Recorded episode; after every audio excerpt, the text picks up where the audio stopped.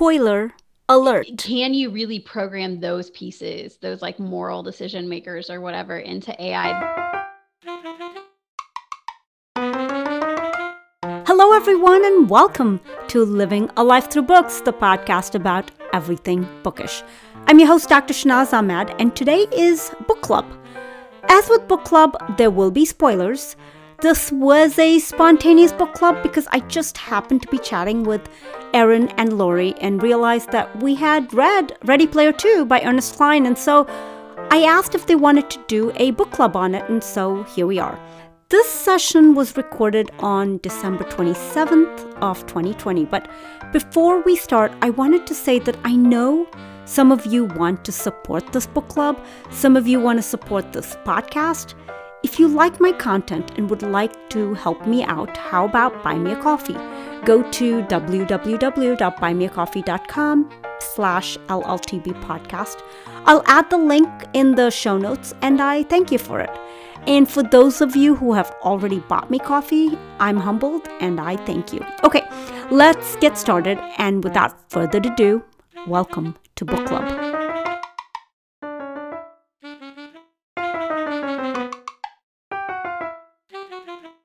I'm Shanaz, and I'm so ready for Ready Player 2. I'm Erin, and um, I too am ready to talk about Ready Player 2. I'm Lori, and I loved all the 80s movie references in Ready Player 2. Okay, so first thoughts about the book. Lori, go first. Well, what, like, first thoughts? I liked it a lot. I did not like it as much as Ready Player One but it was definitely a solid read. And like I said in my little intro, I loved all the pop culture references. I understood more of them in Ready Player 2 than I did in Ready Player 1. So it was super fun. I loved all the movies. I love the Prince references. Oh, it was it was fun. I, I understood more of the music references and the pop culture references this time than I did in Ready Player One.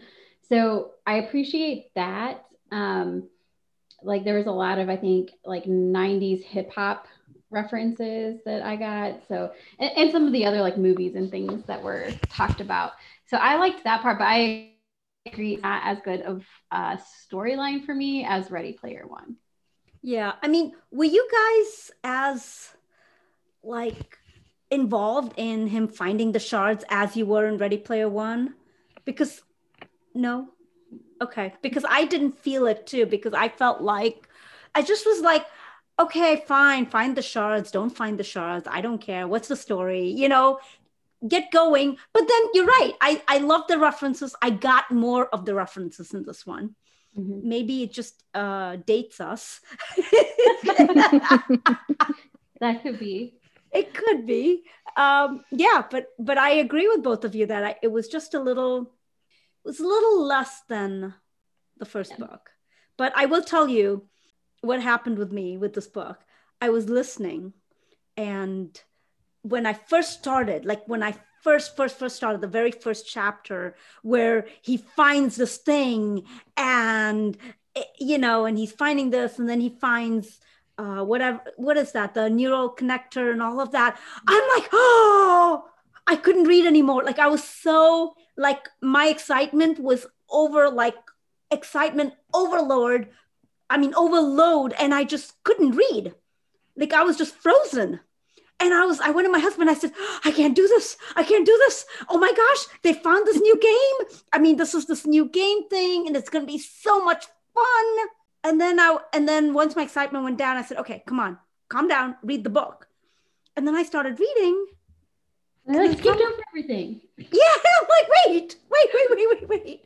It wasn't what you know, it's like I I thought I too got really excited when they got to that part. And I thought, oh, we're gonna like have this storyline about should he release this technology? Like there's gonna be this ethical dilemma around releasing this. And then it was like, you skip in the future. Right. like you didn't even That's... think like two minutes about it. That's how I felt too, because like right the the like the prologue and like chapter zero zero zero, I was like, yes, this is gonna be awesome, and that's exactly what I thought it was gonna be. Like this, do I release it? Do I not? And then it went to this whole seven shards thing, and one, I was like, seven of them? Oh my gosh, seven! And then with the whole time thing, then they only had 12 hours to find all of them. And I was like, yeah, right. Like the, the timing just seemed off for me. Like the ability to find seven of these different things involving all kinds of these different quests in 12 hours. Really? Like I realize they're in the Oasis, but Yeah. Right. it was And then it's it like rough. seven, like because there are seven Horcruxes in Harry Potter. Oh, I didn't really get that. But now that you I say that, that too. You Okay. know, I, that was my. I was like seven Horcruxes, and now you're coming up with seven shards. I mean, you could have picked a different prime number if you wanted to. I mean, well, three and seven are numbers that, like ma- the magical numbers that are brought up recurrently when you're talking about. they're also Awesome. prime numbers. Okay, well that makes sense to me. Why? It's three, seven, because after that is 11. So Mhm. really, 11 is too many, yeah, and three is too few. I thought three would have been good. What about three five? Is better. five a bad number? What do you? I would have been okay with five. I thought Um, seven was a lot. And then I also was like really confused at that point about like, well, when they whenever you find out that this alter ego, um, I can't Right. remember his name, that he is basically trying to get them to find the the seven shards in this time limit. Right. Uh huh. Like, did he just make up this entire seven shard game? Like, is that him or was it the original programmer? Now, like being on the other end of the story, I'm pretty sure it was the original programmer, but I feel like in the midst of the story, it was very confusing to know like what that he had made up to manipulate them and what the actual programmer had created to release this other part of the technology. like because here's the thing so you're saying uh what is his name the the man with the with the uh, cloak the Mm, Anorak? thank And- you. yeah Like it's an Anorak. A. i'm like what is this anorak so anorak in this book is the villain right hmm okay so now if anorak is the villain in this book technically anorak was always the villain so you've got to read book one that anorak was the villain in book one it this it's it's not like oh anorak was good there he was always Mm-mm. It's always bad, right? He was always Mhm. bad. So I'm looking at this book from that perspective of if he had programmed all of this in book one, did he actually think ahead and was like, okay, I am going to, whoever is really smart enough or bright enough and can figure out this Easter egg hunt, they are going to get this fortune. And then after they get the fortune, they're going to be smart enough to be able to do the shards thing. Because help me understand why is it the seven shards will put her soul back together? Because but Anorak created that, right? He created it. He why didn't he just create? Why does he need this seven shards quest? Why couldn't he just have her being somewhere rather than doing this quest. So I'm I'm kind of confused that way. hmm And what did you mean, Erin, by saying programming? Like program, like it's Anorak's thought, but then someone else programmed it?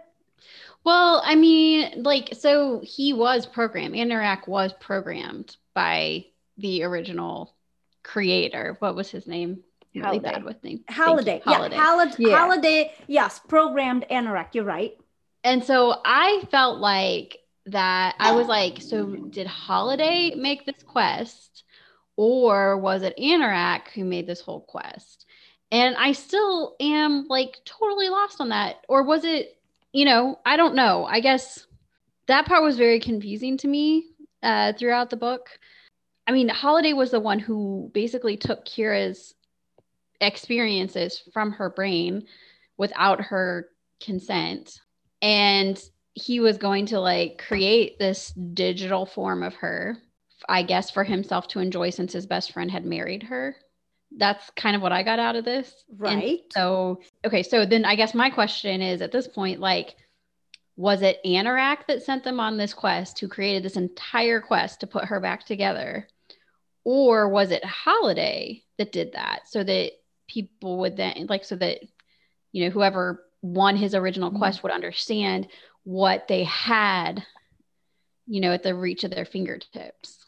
I feel here's my thing, okay? Halliday is Anorak. Yeah, but but he's not. Yeah, Like, no, the- like, that's they the whole are, point, but right? Halliday, they are, but they're not. yeah, but Mhm. no, it's did isn't it the assumption that they are putting their neural imprint themselves, who they are, into this um, whatever this uh, field is. It's like virtual personality, this AI. Yeah, But then that AI becomes an AI, and then and then it's You, right? well, the Like AI has their own experiences. the AI has their own experiences, but it's like it's like an AI version of me would still be me and would still behave. Okay, if I'm given two options, right? Mhm. Option A, good. Option B, bad. Okay. Shanaz would pick A option. Okay. Shanaz's AI version would still pick the same option. If I pick good in this world, the AI version of me be close enough would still pick me, unless if the AI version of me is picking bad or whatever the flip of what I would pick in this world, then is that even a version of me? Then that's not even, then you're like, that's not even Halliday. Yeah. Well, so I mean, I think that goes to the question of what they're trying to get at in the book is, you know, can you really program those pieces, those like moral decision makers or whatever into AI? Because AI is really like a set of algorithms. And so they're like logistics. And yes, they'd figured a way to like transfer memory and things, but um, it's still an algorithm. And I think it's really getting into like the very deep parts of psychology where they're trying to make you think about what is it, the ego and the id. And I don't even remember those other. Super ego. Super ego. yes, thank you.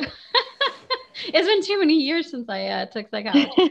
but um, they're trying to, I think that was part of the point. I mean, those words are never used, those terms are never used in the book, but I felt like that that's what they were getting at. That and another thing was um, like the lack of even though you can transfer these memories that have emotion connected to them, it's really hard to program emotion in. So like, okay, um, Z has this like personal assistant or whatever that has a personality that's and okay, and he like makes jokes, but the personality doesn't always get the jokes. And you know, sometimes the personality tries to do jokes, but they're not like right, like they don't land right. Okay. Mhm. Um, and so I thought that was an, a subtle reference to like you have this programmed person, um, AI, but they still like don't have exactly the personality characteristics and the emotions, the ability to like understand those things fully. And so I think that that was like their way, the author's way of showing there's a limitation in the area of like emotion. And think about how many times that we make decisions and those decisions are based on our emotions surrounding the circumstances or you know goes back to like what we were talking about the id the ego the super ego or whatever. And those things can't like be programmed. And so because they can't be programmed the ai version of you can't make decisions the way that the you version of you does. So that's why they kind of like diverge. So the the ai version of you is only you to the extent of which you've uploaded your neural memories and all of that. And then if you diverge and you don't, you know, update your AI, then, you know, they can go on living and having their own relationships, but they're going to be making decisions that are different than what you would have made because they'd be you based on the day that you uploaded or or Yeah. whatnot versus in real life you're always changing and learning new things and um you know essentially it's all in your brain chemistry right? The neurotransmitters and the dopamine and the serotonin that you can't really have in the same way in something artificial right? Obviously you can have because that's what medications and stuff are but not in the same way for something like this. Yeah. But my only my only contention is that our brains are a computer. We we ourselves are a supercomputer. but it doesn't our- function off the same rules every time right like we learn from our experiences but So i don't why- think ai would why couldn't AI learn from their own experiences? Is my why can't it be a learning AI? If our brain, if we, okay, okay, we're human beings. Yes, we have a brain. We think in terms of humanness. We don't think in terms of that we are machine or AI and stuff like that. But if we were, just just suspension of disbelief. If we were AI, we have brains that can potentially learn right Yes, and so but the of the ai things- could also learn because it is a it is a subset kind of a, of our brain Yeah, but it's going to be limited because like what's one of the things that makes us learn? Like I um I don't do things that make me feel pain because I learned that that causes pain or I don't do things that make me feel bad emotionally because it makes me feel bad emotionally. But AI can't feel pain because they talk about that in the book. And they also allude to the fact that they don't have the same emotional outcomes or make, you know, emotions don't play in the same way it does for us. And so, even though I do think that AI can learn in some capacities, like, oh, you know, okay, teach it how to get through this maze or get through this like programming piece or whatever, I don't think that it can learn in the sense that we learn from everyday decisions, like, you know, pain and emotion and that kind of stuff. if that's the case then why does anorak even want to be with her? Why why is this love so great and all of that? I mean if if anorak is not feeling this intense sense of jealousy and this desire for her then why? I'm just i'm just being devil's advocate here. I mean i'm just asking you because that's your your that's the baseline that okay they cannot they don't experience that feeling I don't think he experiences those feelings, but I think that he was programmed to feel what Halliday felt. And I think to his dying day, Halliday felt this desire for Kira and he felt jealousy towards his partner who was married to, to Kira. And so, you know, and maybe a part of him, I mean, maybe that was part of the memories that he erased from Anorak was like things that he had done to try to get her or get back at his partner. I mean, who knows? Because we don't really know, right? Like we don't know what memories totally were erased, just that like some of mm-hmm. his of Halliday's memories were erased that prevented Anorak from being able to be who Halliday was. And maybe some of those memories were like Kira being like, I like I reject you or something, you know? Like we don't know, right? right Like she, she really she really loved her husband. That's clear from her, you know, when oh yeah absolutely. her digital form is found. So Lori, me and Erin have been going back and forth. I feel like you're just kind of like, sorry. go ahead. Yeah, I know. It's like this tennis match. I'm like, but, but. And Erin's like, no, no, no, but. It's like, Lori, go at it. Just throw the ball at us. Hit us, I definitely enjoyed the psychology aspect. I'm a psych nerd, so all the stuff that Erin was mentioning like was super fun for me. And I really enjoyed that Artemis throughout the whole thing was the one that was like, "You guys, this probably isn't a good idea. Like the I'm trying to remember what they called it, the mind thing. Mhm. Uh, like probably this, this is this is bad.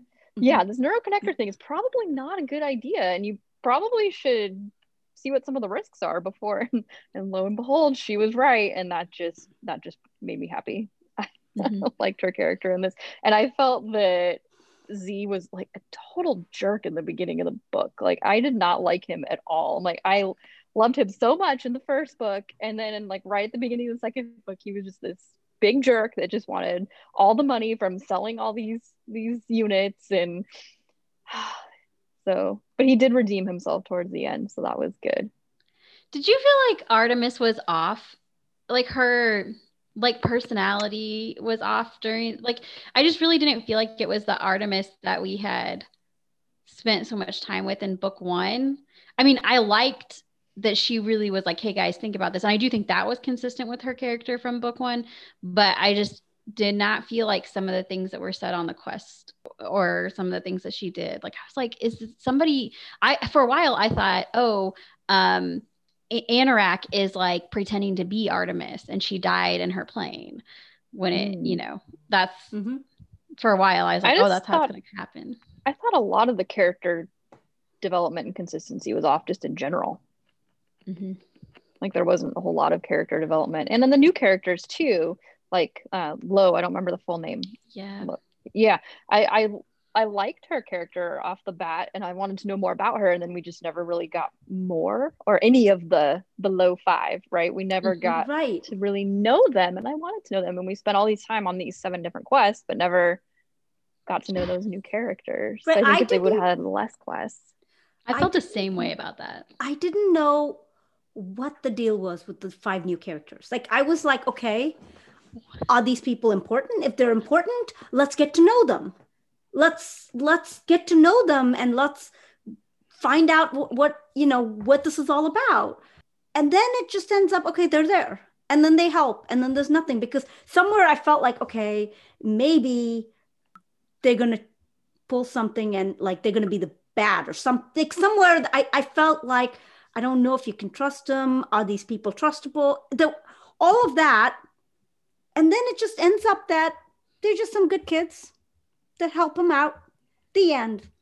I'm like, what? Yeah. Oh, wait, wait, wait, wait. What? You just have some random low five kids, okay, just some random low five kids lurking around in this universe, okay, because there's going to be this quest for the shards.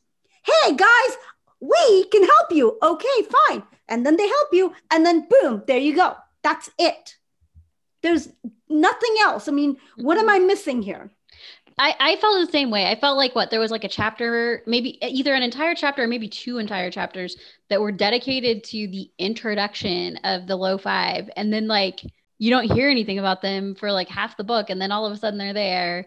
And that, but they're like not there because you never ever develop anything. You never know anything about them beyond the introduction of like how they got into the circumstance, I guess. Yeah, there was all this thing about don't trust him. You know you found the shard don't trust him. What's he gonna you know yeah mm-hmm. he just says he's gonna give you the money he's not. And she's like no i really do trust him. Okay fine. Trust him. Great. He gives the money. Great. There's no tension there. There's nothing nothing went wrong. Okay? Mm-hmm. Okay fine. Move on. She goes on with her friends that's it yeah I, I mm-hmm. mean, I'll be perfectly honest that I think about halfway through the book, I was like, why am I really like reading this? Like, why am I continuing on? I, am glad I fin- I finished it. Don't get me wrong, um, because I think in the end there were some really interesting things to talk about with AI, and it made you think. But it was not I just felt like there were missed opportunities and it was not as compelling to stick with the story and the quest as what the first one was. And the pacing Absolutely. I felt was really off. Like in the whole section where they were in um, the Lord of the Rings, right? And all all the things they had to do, and it's like, but they had twelve hours, and by now they probably only had I don't know two or three hours Right. I would have liked an update as far as like how much time they had left because they said at the mm-hmm. beginning, oh, you know, Z has 11 hours and some odd minutes, and uh, you know, the other one has 10 hours and so. So I was hoping like for like check-ins, like, oh man, we only have seven hours to go, and then and then they get to the Lord of the Rings section and they do all these things and travel all this distance, and in like two minutes. I mean, how? I'm exaggerating. Yeah, yeah. Like, yeah. How how did they fit all that in there? And then Phew, they get to the end and they have 10 minutes left. Thank goodness. so I just, thought was the pacing like, was off. I, yeah. was off. I, I wanted them to find yeah. the shards. I was like, just tell me the story, okay? Okay, I know there's a shard. They're gonna find it. Just tell me. just let's get this over with. What's the deal? It wasn't that. no, no, no! Don't tell me. I gotta. I'm. I want to live this. I want to live this moment. I want to know what happened. There was that which was in Ready Player One.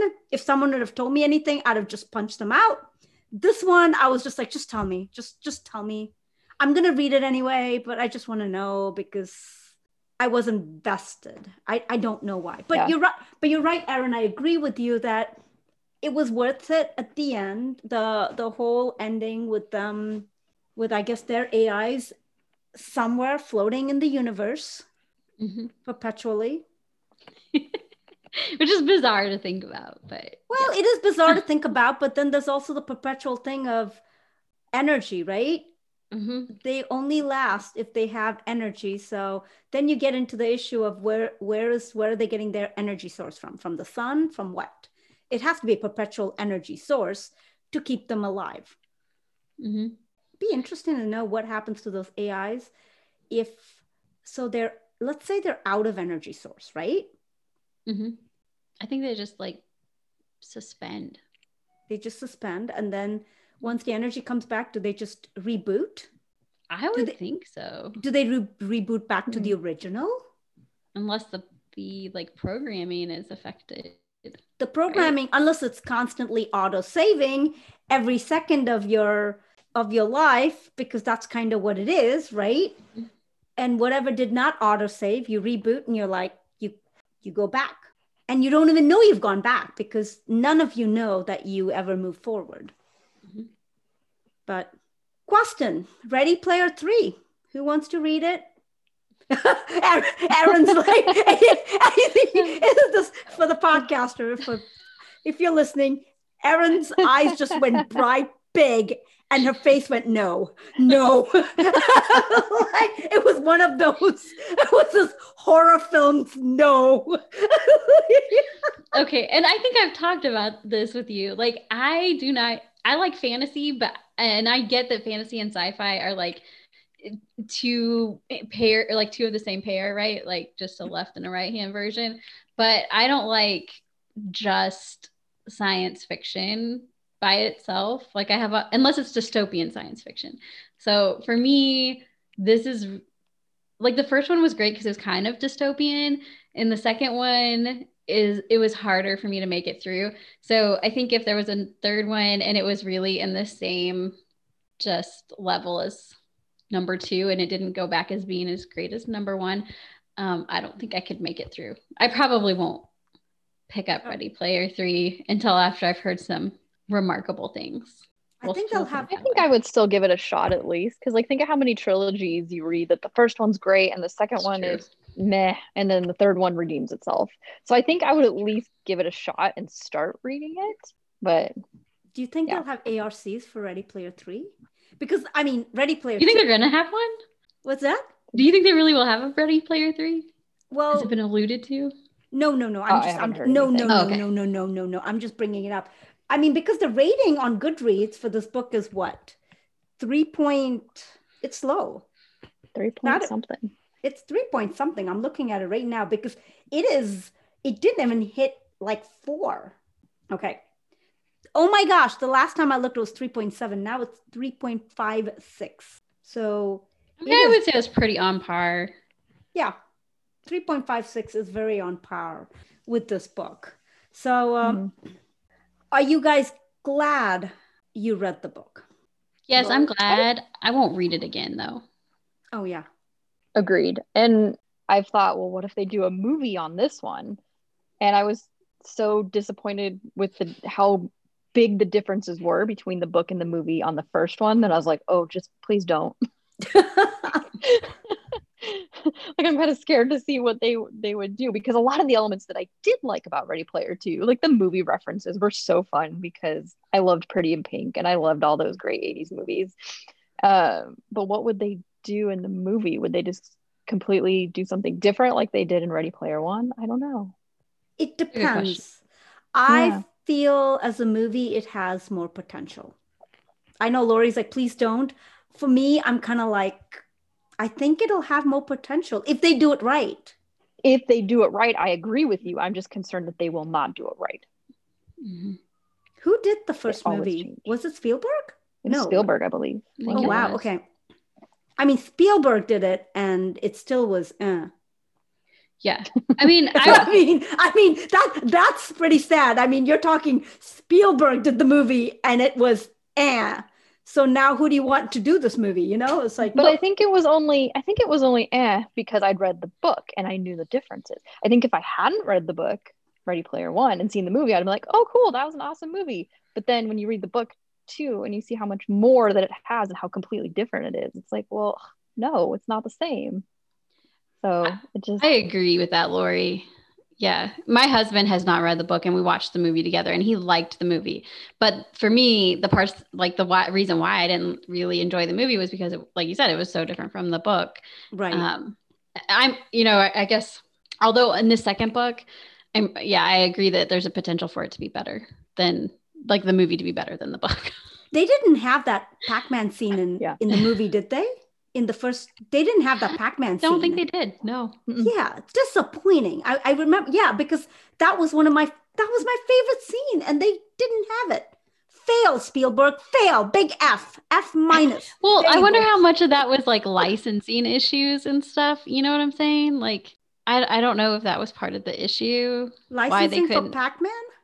Um, yeah, and like some of the movies and stuff, you know, to like use their images and they're like, you have to sometimes, you're probably right, Erin.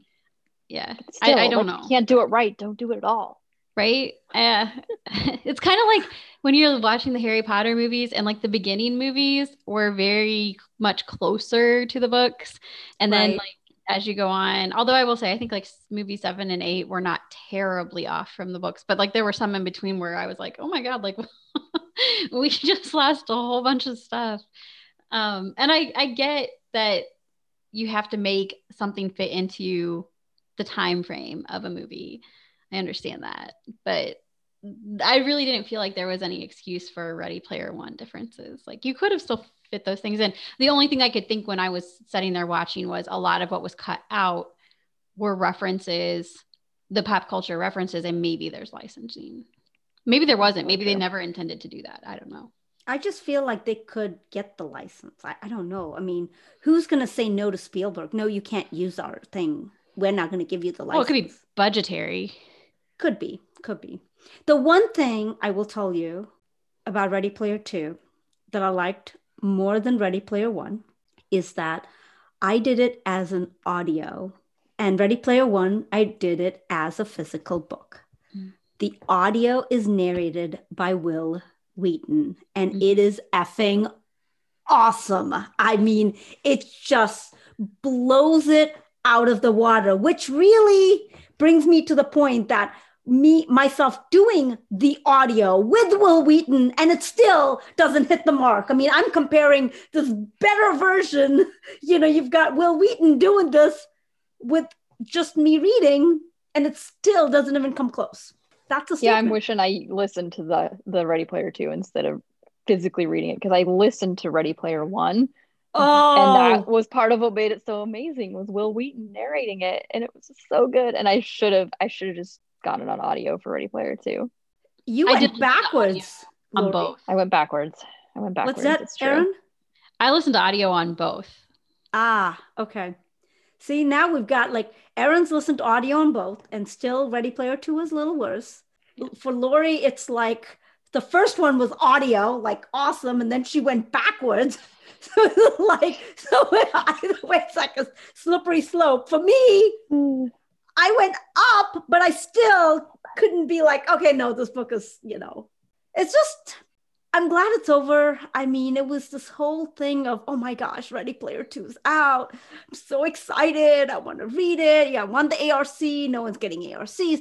All that big hype. I think a lot of Ready Player Two is the hype. The buildup Mhm. of it, my emotions from the buildup was more than actually reading the book. So Like think of those people that read what Ready Player One a long time ago. Like I read it for the first time a couple of months ago for book club, right? right. Those people that have been waiting like years, and that's that was what they got, Um, right? You know what I mean? Like I've waited years for this, and then, but I mean, I still rated it I'm three and a half stars, but I rounded up to four for Goodreads. Like I, it was still a good book. I'm still glad I read it. It just wasn't the same magic as the first one, mm-hmm. the same wow factor. I completely agree. I mean, I gave it four, although it should have been. I agree with you, Lori. It should have been three or three and a half. You know, but I gave it four. Yeah. So, Erin, what, what was your rating? Mm, I think I gave it a four, but wanted to give it a three and a half. Let me look. Sorry, I don't remember because it's been a couple books ago for but me. what do you feel like giving it now? Oh. I mean, I still would give it a three and a half if I could, okay. but you can't on Goodreads. So I would round up because I'm generous. I'm feeling generous right now. well, if you really um, gave it 3.4, then you'd have to round down. But well, I would give it a 3.5, then you can round up. Yeah. So we'll make that argument because I would have given it a 3.5. Okay. So, yeah. I was just double checking if my memory was right. And my memory, yes. Um, so I gave it four, but I think okay. I said in my actual review that I would have given it a 3.5. What was your favorite scene in the book? I mean, I loved the Lord of the Rings references because I've read like all of those books. Those were some of my first fantasy books growing up. So I really appreciated some of those scenes. But I also like I'm not a Prince fan, but I thought it was really creative. The the scenes around like that like band competition. Right. Driving in the little red Corvette and wearing the raspberry beret. that was delightful. I loved that. I'm not a huge Prince fan, but enough I, where I enjoyed it. I enjoyed the final battle. I was really excited about that when it was between Anorak and uh, the other, you know, um, his I guess his um, best friend, not his best friend. Yeah, that was like that was epic for me. But it wasn't epic. I mean, it was like it was supposed to be epic. Was really excited, and then I realized it's like a stalemate. It's a draw. But it was really the whole scene of how everybody was like, "Oh my god, we got to watch this. This is the battle of the ages." you know we, we always get into this thing in our in our lives it's like oh this person is playing this person or this team is playing this this is the battle of you know the battle of all time and so just that concept of a ultimate battle of all time was just great. But then ultimately it was just like okay you both are like seriously like this is like dumb. I mean, it's like what was really exciting and great for me also ended up being dumb for me because I'm just kind of like, okay yeah yeah you guys are just it's like you're trading punches for punches. It's like it's a stalemate. Oh well life goes on. So i'm shahnaz and i'm glad we all had the same reaction to ready player 2 i'm erin and i really enjoyed talking about the deeper aspects of ai today i'm lori and even though i loved ready player 1 more i'm still glad i read ready player 2 and that's it for this time. Our next book club is our uh, regular monthly session, and the book pick for that is Hamnet by Maggie O'Farrell. That's coming up very soon. In the meanwhile, I hope you got to listen to my bookish conversation with our own Lori a few episodes back, and I'm working on more uh, bookish episodes, so stay tuned. And that's all I have, folks. Before I go, I want to talk a bit about a great audiobook app. Libro.fm lets you purchase audiobooks directly from your favorite local bookstore. Choose from more than 150,000 audiobooks, including New York Times bestsellers and recommendations from booksellers around the country. With Libro.fm, you'll get the same audiobooks at the same price as the largest audiobook company out there, you know the name, but you'll be a part of a much different story one that supports community. Listeners of this podcast can get a two month audiobook membership for the price of one month. Go to Libro.fm, that's L I B R O.fm, and enter code LLTB podcast. With each listen, take pride in knowing that you're supporting local bookstores. I'll add the links in the show notes. If you loved this episode or any of my previous episodes, please take a moment to write me a review on Apple Podcasts. Please share this podcast with your family and friends and through your social media channels. Join the conversation with me on a new app called Swell. My tag on Swell is at Bookish Podcast. It's an audio app for podcast listeners like yourself. You will find something there that will interest you that you can interact with. And it's a great way to chat with me. Check it out. You can reach me through email. My address is livingalifethroughbooks at gmail.com. My website is shahnazahmed.com. That is S H A H N A Z A H M E D.com. The opening and closing music to this and all my previous episodes was composed by my husband, Brad Slavik. I'm Dr. Shahnaz Ahmed with Living a Life Through Books signing off. Remember to water the seeds within you. It's time.